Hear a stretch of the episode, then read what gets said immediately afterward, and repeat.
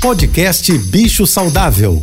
Fique agora com dicas e informações para melhorar a vida do seu pet com a veterinária Rita Erickson, mestre em comportamento animal. Olá, boa tarde a todos, espero que estejam bem. Durante essa semana, eu venho falando dos pets idosos e dos cuidados que a gente deve ter com eles. Um deles é aumentar a frequência de check-ups, de visitas ao veterinário.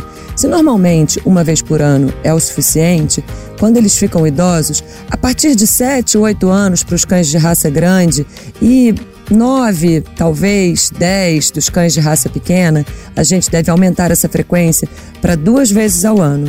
E você já ouviu falar que os pets podem ter uma espécie de Alzheimer?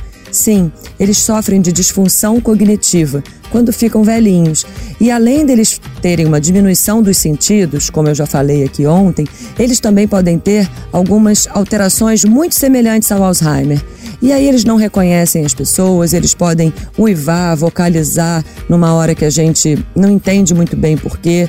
E nós, veterinários, podemos ajudar a melhorar esse quadro. É claro que não dá para curar, porque ele já está bem velhinho, mas a gente pode ajudar bastante. Você quer saber mais sobre cães e gatos? Me siga no Instagram ritaerickson.veterinária. Um beijo, um ótimo final de semana a todos e até segunda-feira. Você ouviu o podcast Bicho Saudável.